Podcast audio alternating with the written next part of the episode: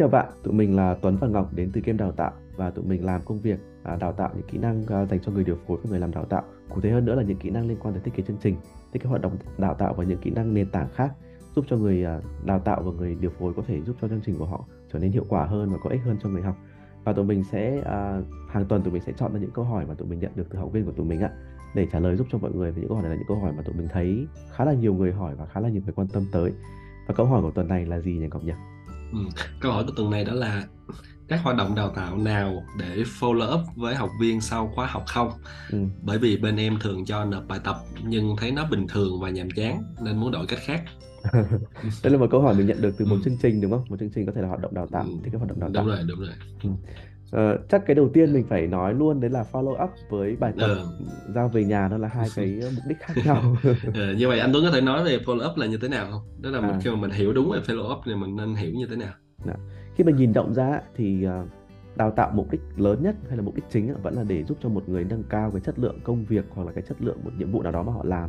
Kể cả đó không phải là công việc thì vẫn là nâng cao cái chất lượng công việc đó. Ví dụ như là liên quan tới quản lý cảm xúc này, rồi là liên quan tới chăm con ở nhà cũng có thể đào tạo được nha. Thì cái chất lượng quản lý cảm xúc và chất lượng cái quá trình chăm con của mình đó là mục đích cuối cùng của đào tạo, tăng cái chất lượng đó lên. Và follow up ấy thì thường sẽ đảm bảo cái mục đích là sau khi đào tạo rồi thì mình sẽ cung cấp thêm cho cái người được đào tạo đó thêm những cái sự hỗ trợ khác nữa ngoài đào tạo để họ có thể làm tốt hơn công việc của họ. Ví dụ như là giúp cho họ tăng động lực này, giúp cho họ duy trì thói quen này, giúp cho họ xây dựng cái môi trường trong công việc hay trong gia đình của họ trở nên hiệu quả hơn và phù hợp hơn với kỹ năng họ vừa mới được học. Bởi vì có thể họ một kỹ năng nhưng mà khi quay trở về môi trường làm việc hoặc là quay trở về gia đình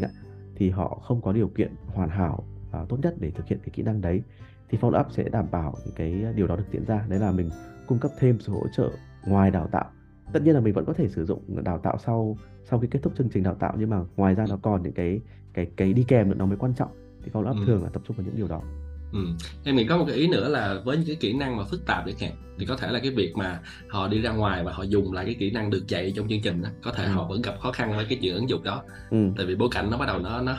hơi bớt lý tưởng đi so với trong chương trình. Cho nên là cái việc follow up cũng có thể là giúp cho họ nhìn lại và cung cấp những cái sự tháo gỡ để họ tiếp tục họ đi tiếp với cái việc thực hành ở trong cái bối cảnh của mình. Và nếu mà nói như vậy thì mình sẽ thấy rằng là cái phần mà gọi là bài tập ấy, đó là ở đây trong câu hỏi ghi là nộp bài tập nhưng thấy nó bình thường, thì tụi mình đang hiểu rằng là nộp bài tập nó vẫn là một phần của cái chương trình đào tạo. Tại vì sau khi mà mình hướng dẫn cho họ một cái kỹ năng, ví dụ như về thiết kế đấy chẳng hạn, và mình có một cái bài tập giao cho họ về nhà làm, và trong cái thời lượng chương trình thì mình không thể nào cho họ làm bởi vì một vài cái điều kiện của lớp học chẳng hạn, thì mình sau khi mình kết thúc chương trình mình cho họ về làm bài tập, thì cái việc mà họ trả lại cái bài tập đó thì nó vẫn nằm trong cái phạm vi chương trình, nó chỉ là một phần ở phía sau. Và cái bài tập đó nếu mà mình nhìn đúng thì nó giống như là một cái cách để mình đánh giá được là cái đầu ra của chương trình là người học đạt được. Mình hướng dẫn cho họ kỹ năng về thiết kế, và nếu như họ có thể thiết kế được một cái chương trình hoàn chỉnh theo những cái bước ở trong bài tập mình đã để sẵn cho họ chẳng hạn, thì nếu mà họ gửi lại cho mình và mình nhìn thấy rằng họ đạt được rồi thì nghĩa là mình đánh giá là học viên này họ đã đạt được mục tiêu của chương trình. Nhưng cái điều này nó không đồng nghĩa rằng là trong bối cảnh thực tế khi mà họ quay về công việc của mình họ làm được, bởi vì như anh Tuấn nói nó sẽ còn cái nhiều điều kiện khác nữa, thì cái việc follow up phía sau nó sẽ phức tạp hơn và đòi hỏi là nhiều bên hơn chứ không chỉ là giảng viên tham gia vào để giúp cho họ làm được trong thực tế. Thì nhiều bên hơn là những ai? Nếu mà trong công ty thì có thể việc follow up này sẽ bao gồm cả những cái người đồng đội còn lại trong nhóm làm việc của họ chẳng hạn, của người học, hoặc là người quản lý, người sếp, thậm chí là nhân viên của họ nữa. Nói chung là sẽ có nhiều đối tượng tham gia vào trong cái công việc đó, sẽ cùng tham gia vào quá trình follow up. Và nếu như một người giảng viên có cơ hội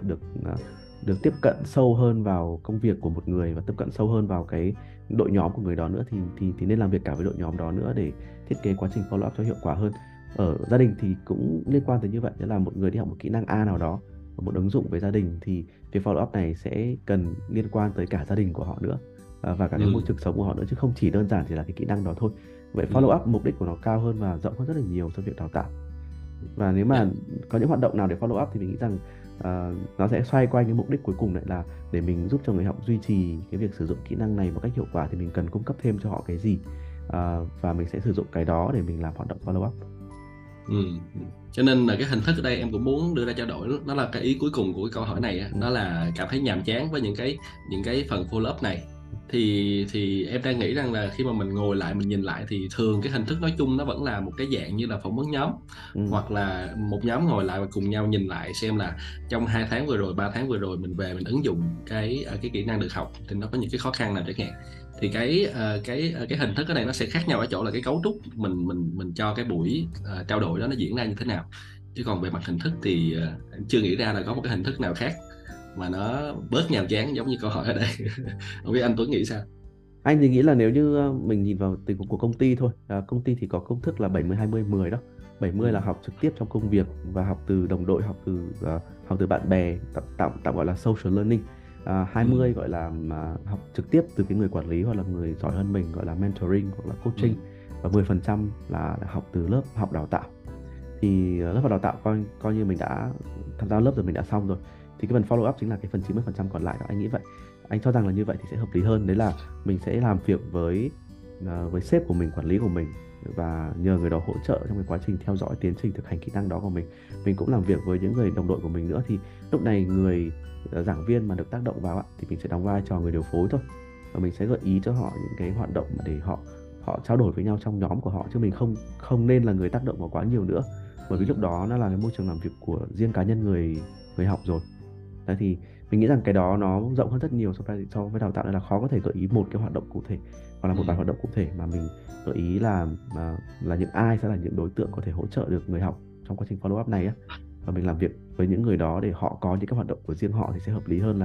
là giảng viên điều phối tất cả những hoạt động đấy. Đồng ý. Và cũng từ cái điều anh Tuấn vừa nói thì nó có một cái ý nữa là khi mà mình thiết kế một chương trình đào tạo thì nó sẽ phải đi từ trên xuống, nghĩa là tất cả những cái bộ phận liên quan như là leader hoặc là những cái người trưởng nhóm ở trong cái đội đó chẳng hạn, thì họ sẽ phải được thông qua và họ hiểu được cái vai trò của họ là gì, và cái kết quả nói chung của cả dự án này thì nó phải được đồng hiểu với nhau giữa các bộ phận liên quan. Thì như vậy thì cái việc follow up phía sau nó lại càng dễ hơn nữa, và cái vai trò của người giảng viên nó sẽ rút ra bớt, và nó sẽ mang tính điều phối và dẫn dắt cái tiến trình đó thôi. Còn lại cái việc mà follow up với nhau sẽ là tất cả những cái bộ phận liên quan mà sẽ làm việc cùng, thì cái việc đó nó sẽ tạo ra hiệu quả tốt hơn. Đến như vậy thì dẫn đến một ý cuối cùng, đấy là mọi người thường tưởng nhầm rằng là nhiệm vụ follow up là nhiệm vụ của chỉ giảng viên thôi ấy. Và thường những chương trình đào tạo sẽ chẳng hạn như chương trình dài 2 ngày đi, thì mình sẽ có thêm một cái phần gọi là tặng một buổi follow up sau 3 tháng chẳng hạn. Thì thường là cái buổi đó mình khá chắc luôn là thời gian kéo ra càng dài thì càng ít người tham gia, và sau 3 tháng có lẽ là chẳng ai tham gia nữa đâu ấy. Bởi vì vai trò của giảng viên lúc đó nó không còn hiện rõ nữa rồi. Ông giảng viên này chỉ là một người đến công ty và thực hiện một lần cái chương trình này thôi, và sau khi chương trình kết thúc thì ông giảng viên này không còn tồn tại trong cái tâm trí của người học nữa, và sau 3 tháng thì thôi, ông giảng viên này là ai ấy nhỉ, mình sẽ không có nhu cầu tham gia cái buổi đó nữa. Nhưng nếu như cái phần follow up đó mà được thực hiện bởi người trưởng nhóm, hoặc là bởi chính cái nhóm làm việc đó ấy, hoặc là bởi chính cái nhóm người học đó luôn, họ tự thiết lập một cái nhóm follow up với nhau và do chính bên L&D của công ty điều phối, thì họ sẽ có lý do để tham gia và sẽ dễ dàng có được cái số lượng người tham gia đông hơn. Thế nên là nhiệm vụ follow up lại không phải là nhiệm vụ của giảng viên đâu, mà là nhiệm vụ của nhóm, của công ty. Giảng viên chỉ là người gợi ý và đưa ra cách thực hiện thôi, chứ giảng viên có thể thực hiện 1 hoặc là 2 buổi mẫu ngay sau đó, hoặc là 1 tuần 2 tuần sau khóa học, nhưng mà không nên là lúc nào cũng là giảng viên là người thực hiện, bởi vì giảng viên không phải là một phần của nhóm đấy ạ. Mình nghĩ ra hôm nay mình đã chia sẻ những câu trả lời của tụi mình cho câu hỏi, đấy là có những hoạt động nào để follow up với học viên sau khóa học. Và bạn đặt câu hỏi này, bạn đã dùng cách đó là giao bài tập về nhà nhưng mà nó nhàm chán và học viên có vẻ sẽ không hứng thú lắm. Thì mình đã chia sẻ một vài góc nhìn, hy vọng là mọi người sẽ có những góc nhìn mới về câu trả lời cho câu hỏi này nhé. Và nếu như mọi người có câu hỏi nào thì hãy nhắn tin riêng cho tụi mình ở gamedaotao.vn. Mọi người lên đó sẽ có thấy số điện thoại và Facebook của tụi mình, thì mọi người có thể gửi tin nhắn cho tụi mình với những câu hỏi mọi người đang có về đào tạo nói chung, và về thiết kế chương trình đào tạo, thích hoạt động đào tạo nói riêng ạ. Tụi mình sẽ hẹn gặp mọi người ở tuần sau ạ. Xin chào mọi người.